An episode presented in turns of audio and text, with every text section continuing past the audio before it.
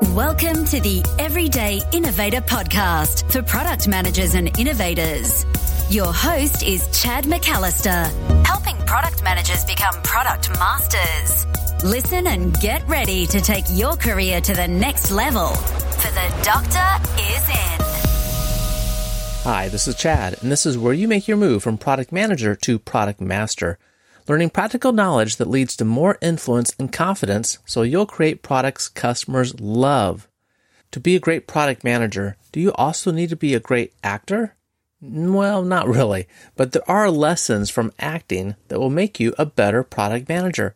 While I have no acting experience myself, not even from school plays, I've talked with several actors who became business coaches.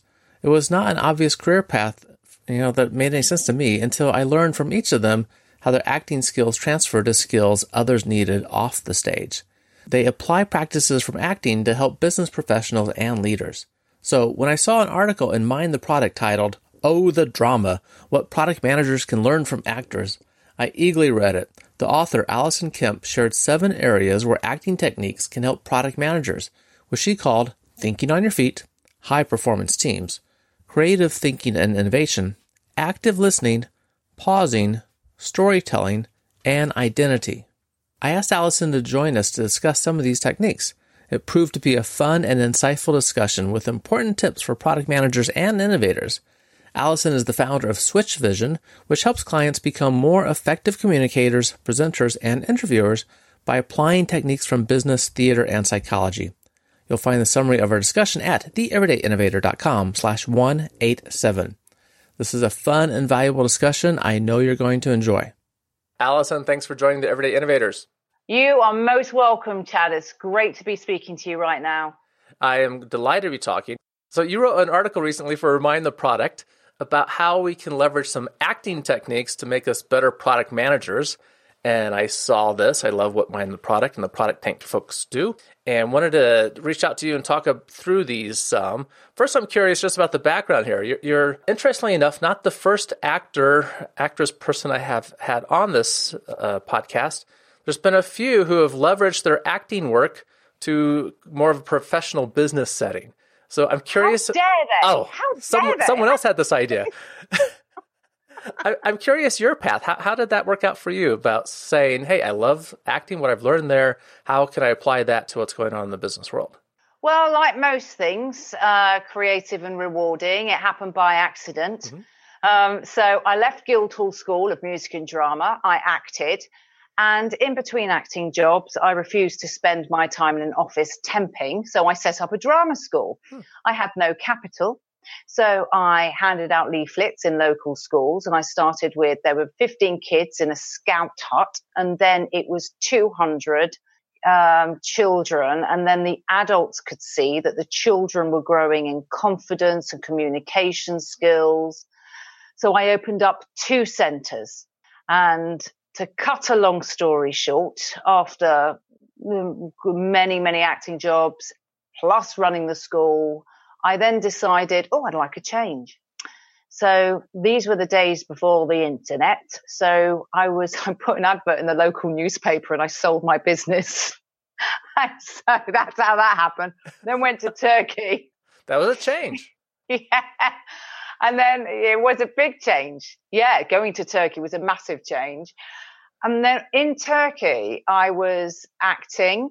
I was working in TV and I was also training business people in presentation skills, hmm. which was something that I had been doing with adults as well in business beforehand when I had the drama school. So that was a continuation. Okay my. So yeah and after that my, my last job was running the eurovision song contest not running it. Actually i won't take the whole the whole credit. Actually i wrote i i directed the presenters and wrote the script for the presenters in istanbul for the eurovision song contest. And then i think then i left immediately afterwards. But the two incidents were not related. I would like to say that they were not related. I wasn't running away to save my reputation. Um, then got back to London and then just basically immersed myself in a lot of training. And the training expanded from presentation to communication skills and innovation, creativity. And much of that was fed by the improv that I had been and am doing. Hmm. So it was a sort of culmination of skills that came together really nicely. And then, I, of course, I, I, I, had these two, at least two currents of work going on at any one time. So mm-hmm. I could be training and I'm also doing improv and, as we spoke earlier, sketch writing and performing. Mm-hmm. So it's, it's all going on and it all feeds. It all feeds, right. Th- this was a new experience for me last year. I think I may have talked about this once or twice on the podcast. I took my first improv class. It was just a, a half day thing, right? But that was huge for me, having no acting background and, and frankly, not being all that comfortable in my skin in this context of I have to pretend to be something else. I had no idea what to really expect from an improv class.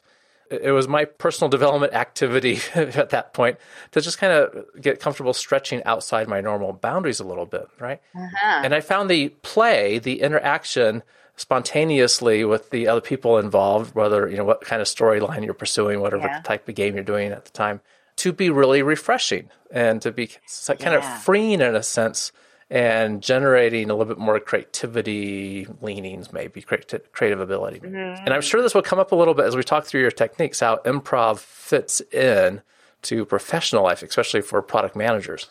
Yeah, but you see, you mentioned the personal development for you. Mm-hmm your relationship with other people and how there's a sort of creative flow that goes on at the same time and nothing happens in a vacuum right um, and what what you've got with improv is you've got so many different outcomes depending on how you channel it which is why it's such a wonderful thing to do i need to add it back to my list don't i get to another class well, I, I, I'd encourage it. Let's dive into these seven acting techniques to help mm-hmm. us as mm-hmm. product managers. And I'm just going to talk through the ones you have in the articles. The first one you yeah. talked about was this topic improvisation for thinking on your feet. Tell us more about that. Right. Well, life as we know it does not go along a script. So, thinking on your feet is a life skill, is a basic life skill. So, let's take a situation that many people would have found themselves in where they need to give an impromptu speech. Just say at a birthday party, speech, mm. speech, speech. And then you sit there and you're like, oh my God, I haven't prepared anything. Right. And the words, it's trusting that the words will come, that there is a flow and there is a confidence there underneath the adrenaline, and that you will be able to find the words to be able to express yourself. Mm-hmm. So that's in a social situation, but then there are presentations.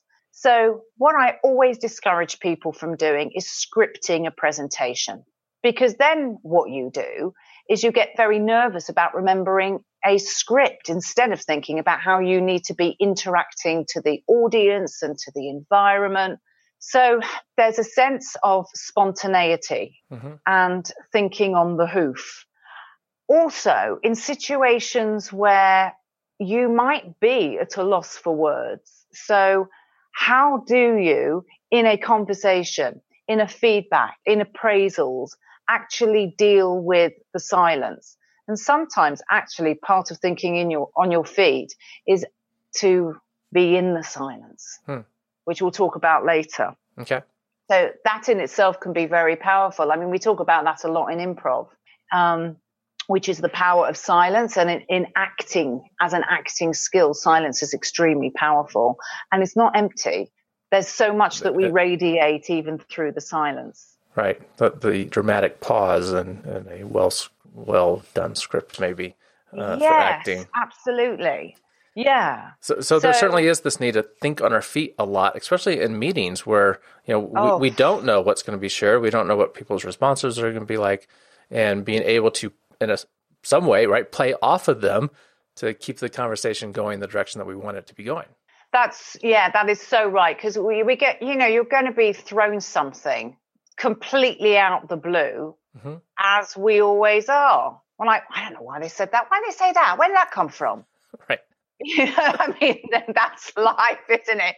And so there's this great exercise in improv, very, very simple one where it's called gift giving. And Okay. you have an invisible box in front of you. You put your hands in the invisible box, you pull out a gift, and you you give it to your partner. Do, you recognize this, Chad? Yes, I, 'Cause you're I, doing- I, I'm, I'm, I'm pulling out a white bunny because that just seems like something I should pull out of a box. So here- here's a white bunny for you, Alison. Oh, Chad, it's so cute. Oh God, it's just shat on me. Oh no, so yeah, sorry. don't worry, it's okay, it's fine. I, I love rabbits. I'll just deal with it. So, okay, so I've I've dealt with your rabbit. Okay. Now the thing is, if I can deal with that, then you you what you would do is you would increase the the situation. So you could you could start with a rabbit, and then you would give me a horse, and then and whatever. But Mhm. then in a conversation, you use the same sense of accepting what the other person has said before you react. This is probably too deep of a conversation to have for the time we have, but I'll try teeing up briefly. Isn't there a sense of of this notion of play? Like you know, in the improv, it's clearly that you're playing, right? You're you're having fun, hopefully, right? Bouncing ideas off each other in a sense as you build the story together. And but when we're in a meeting, I think we can look at that as having also there's a sense of play that you know we're moving towards some objective together, but in the big scheme of things, it's all kind of play, right? We're just trying to figure out how to get the pieces fit together of this puzzle and get to where we want to go. Yeah, and and sometimes that's more to do with watching the the watching the subtext, and I use watching the subtext Hmm. as opposed to just listening, because it's about finding somebody's point of view, what's underneath, because Mhm. people react to things, but they don't necessarily tell you why. Right. So it's um, in improv. Uh, there is a core tool called the game. Now the game is is very much related to people's point of view. So you have a specific point of view, and my job is to find out why you say that, so I can get to your point of view. Hmm. I need to show curiosity. So why do you believe that, Chad? Why? on what basis are you talking? Because we tend to talk like, oh, this always happens. I'm not doing this because this always fails. Chad, tell me why you believe that. Right. So I want to find out your story, your experience, and your point of view. What, why you feel something, why you believing it, why you're thinking something, Mhm. to actually understand what the game is. So that would be directly lifted from improv. And that's an exercise that you do in improv, but then you carry it through into managing difficult conversations. And you're teaching people to buy time, number one, and show curiosity, Mhm. number two. And that could just be physically showing cu- curiosity by being open. Right.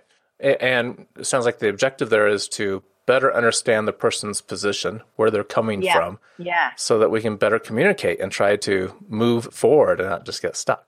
exactly. That's ex- yeah, that's exactly what you're trying to do. Because underneath there's there's there's a subtext, there's a story. People Yep. seem to come out with something out, which is out of the blue, but it's not. It's based on their experience and on their perception, and it's very true for them. And it might be when they share the story, you realize actually this is very much. I can understand exactly where they're coming from Right. but it, it's about not not reacting but there's actually a friend of mine said this to me at a rehearsal last night he said it's about responding not reacting Hmm. i mean it's a small semantic difference that made a big difference to him Right.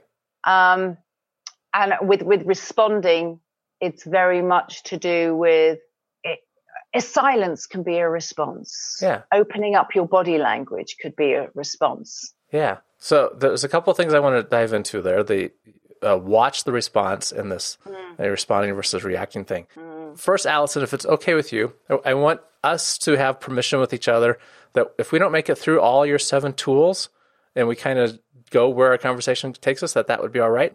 And listeners, I'll put a link in the show notes for the article in Mind the Product so they can see them all laid out. But I think you and I are going to have a better discussion if we just go kind of where this goes. Like what you were just talking about was, is that okay? Do you know what, Chad? Yes. You are just so improv. we'll run with it. yeah, I'll take that as yes. So, yeah. We'll get back to the discussion in just a minute. This episode of The Everyday Innovator is brought to you by Product Innovation Educators, your one place for online training to make the move from product manager to product master. When you enroll in one of our online courses, it's like having Chad McAllister as your personal coach. In each course, you get video lessons, added resources, and a private community for collaboration with other product managers and innovators. And of course, you get direct access to Chad, who will answer your questions and get you heading in the right direction. Past students tell us the concepts, practices, and tools are valuable, but the real benefits they gain are being more confident, increasing their influence in their organization, and generating greater success for themselves and their company. There are four levels of training to become a product master. Find your level now Get started by going to the theeverydayinnovator.com forward slash master, your one place to become a product master. The Theeverydayinnovator.com forward slash master. Don't wait, get started now. You said watching the response. So let me ask you about that first. This is just yeah. body language, right? Some people seem to be kind of closed off. They're hard to read. And because they're hard to read, people have trouble connecting with them right? Mm-hmm. And you don't want to be hard to read like that.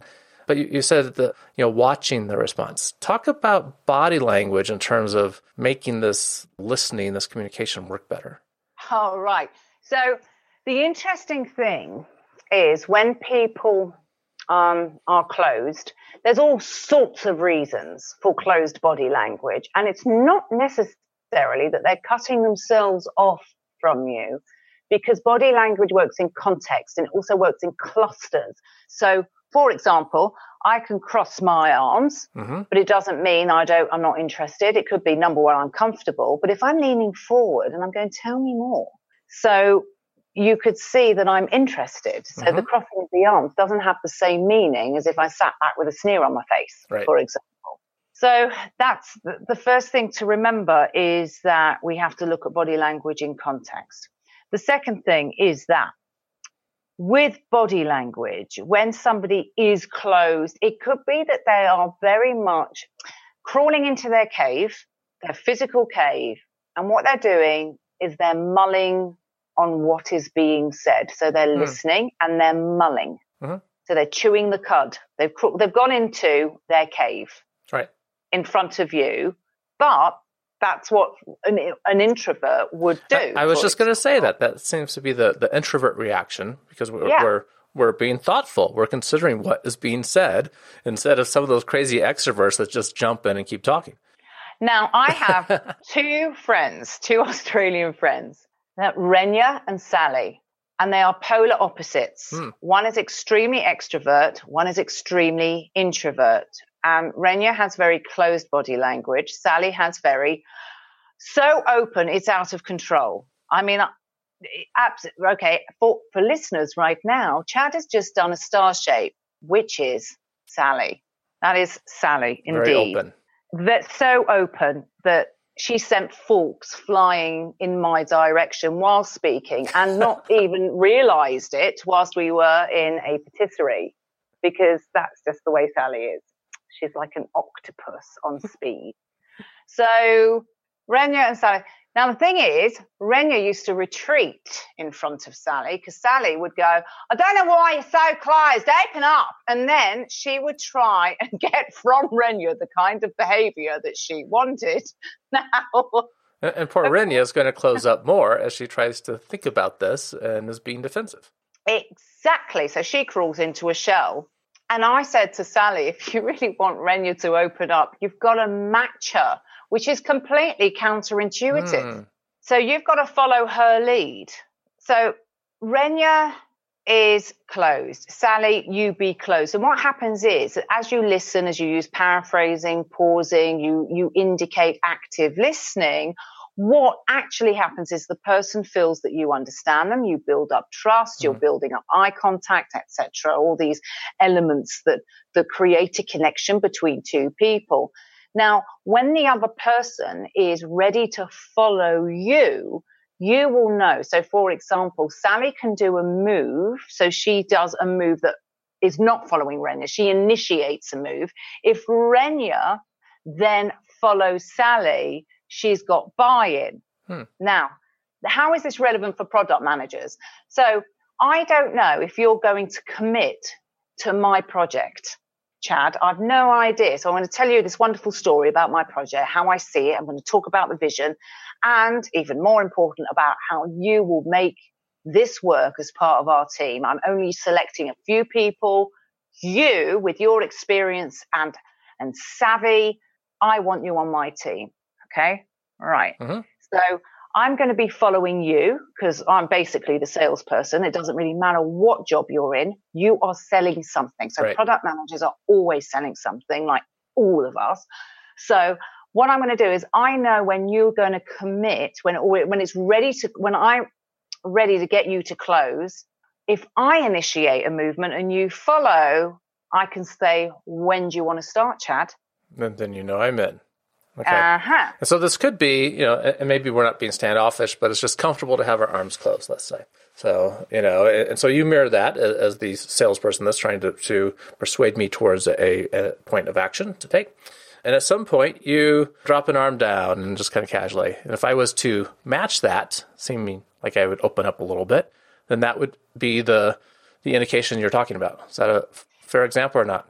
That's a that's a really good example. Now I'm pleased that you actually went into smaller gestures, like because if I if you drop an arm down and then I drop an arm down and then you lean your head to the left and I lean my head to my right, so we match each other, you'll actually think I'm a freak. right. right.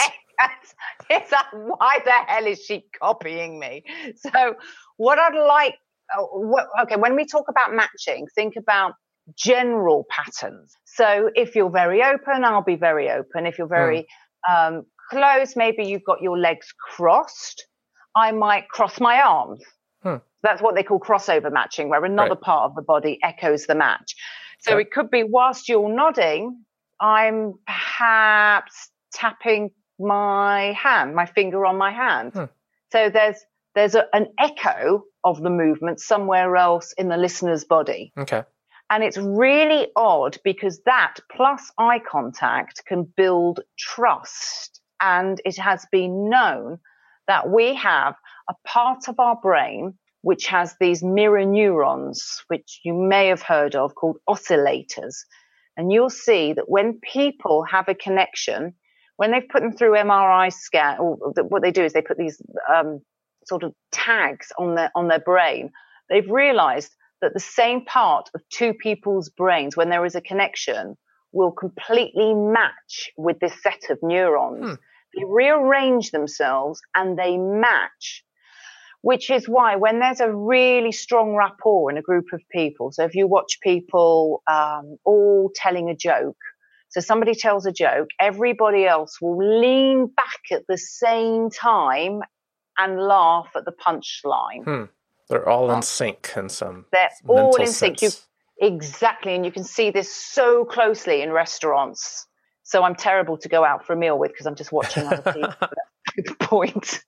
But these are important techniques to be aware of to help build that connection, to help build rapport, establish trust. And product managers, we need that. We, we need our network inside the organization to help us get things done and build products for, that customers actually love.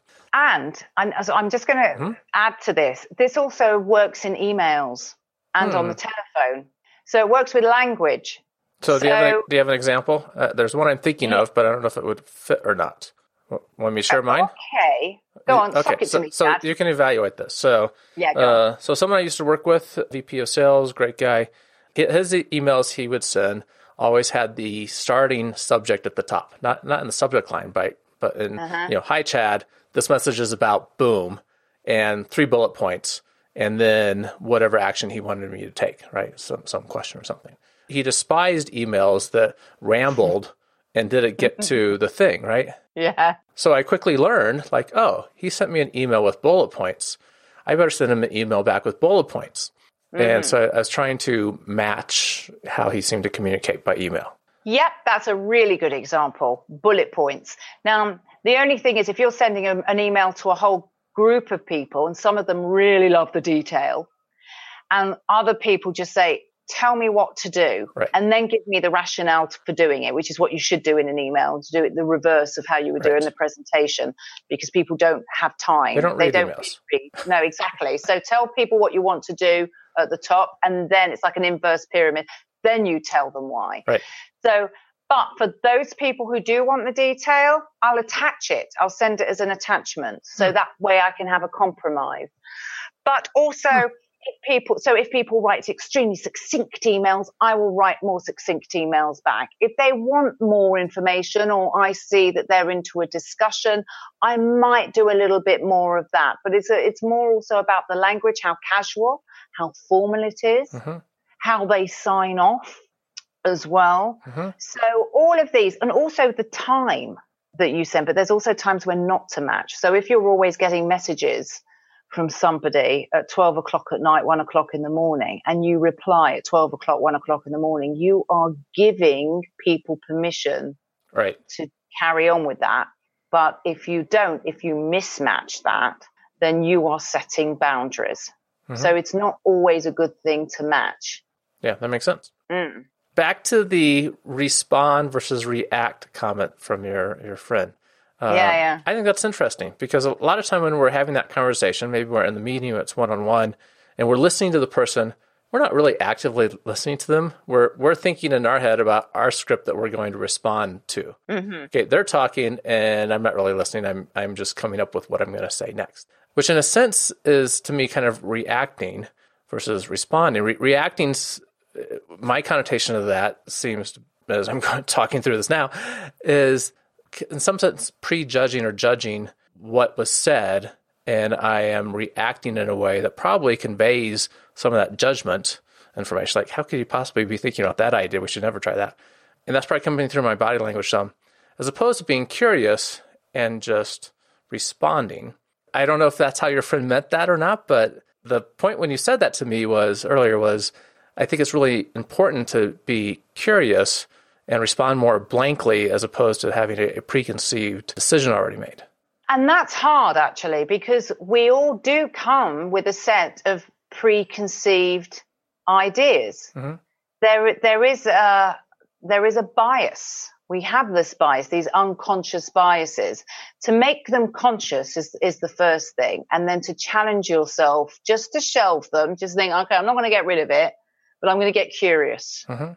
So accept the fact that I've got a bias. You know, I have these these con- preconceptions about this person or about this situation. That's fine. You don't want to have to fight that off because that's that's doing double the work. Just park it to the side and mm. then get curious. So, for example, I've been uh, when I when I work for Cass Business School or Kent University, and I, I'm on the MBA courses there. So I go in as a guest lecturer there, and I work with companies like Kaspersky, for example, global companies. Mm-hmm.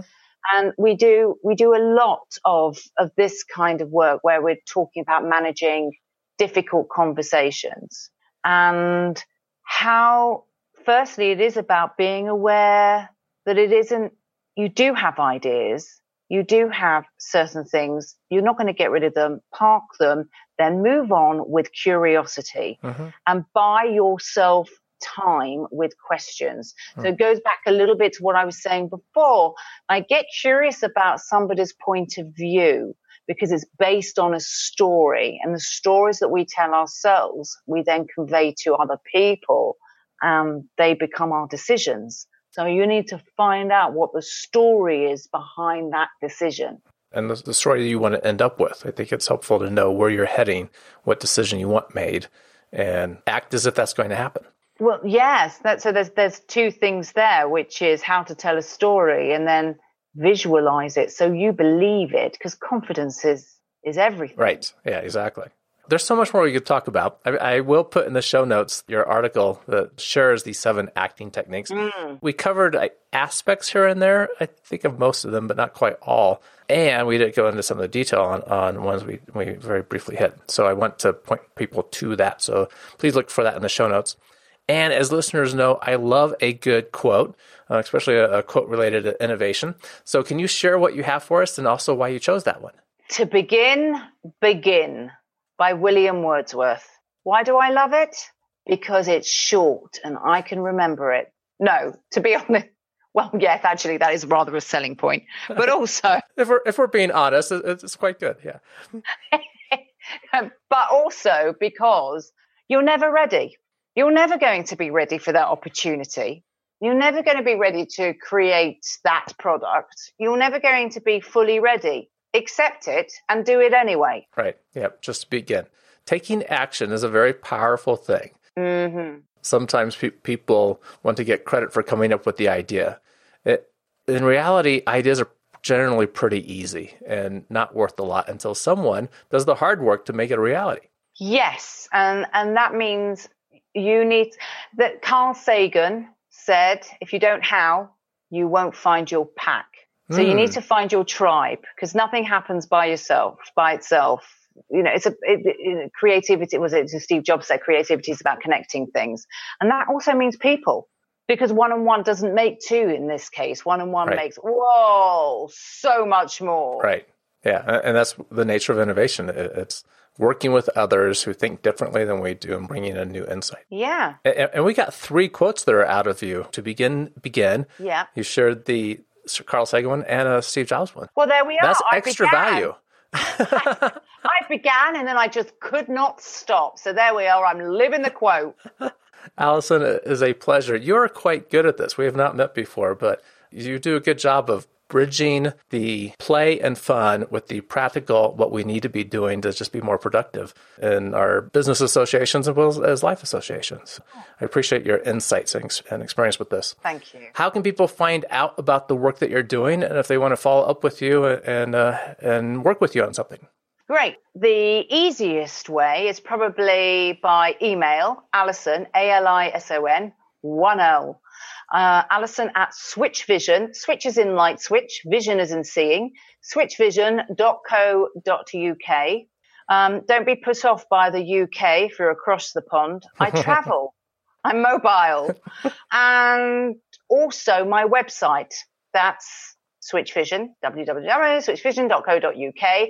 And you can download my book, Techie Talks, hmm. which is basically about presentation for technical experts. And I think we're on to 40,000 downloads from the last count. So if you go on to the profile, so about Alison Kemp at the top, then you will be able to download a copy of the book, which is nearly as good as having me in front of you showing you how to do this.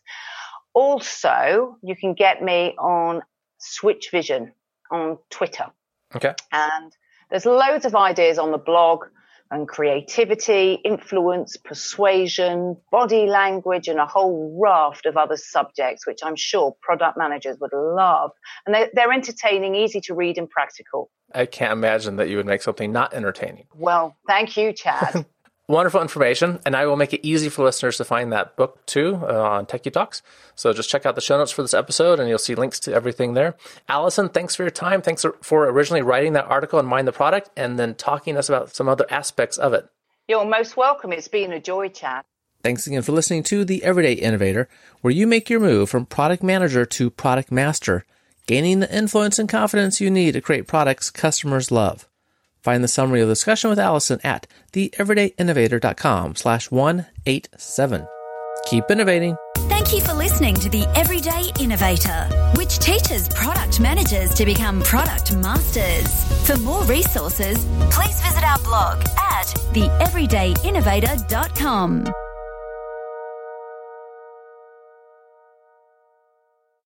Lucky Land slots, you can get lucky just about anywhere. Dearly beloved, we are gathered here today to. Has anyone seen the bride and groom? Sorry, sorry, we're here. We were getting lucky in the limo and we lost track of time. No, Lucky Land Casino, with cash prizes that add up quicker than a guest registry. In that case, I pronounce you lucky. Play for free at LuckyLandSlots.com. Daily bonuses are waiting. No purchase necessary. Void where prohibited by law. 18 plus. Terms and conditions apply. See website for details.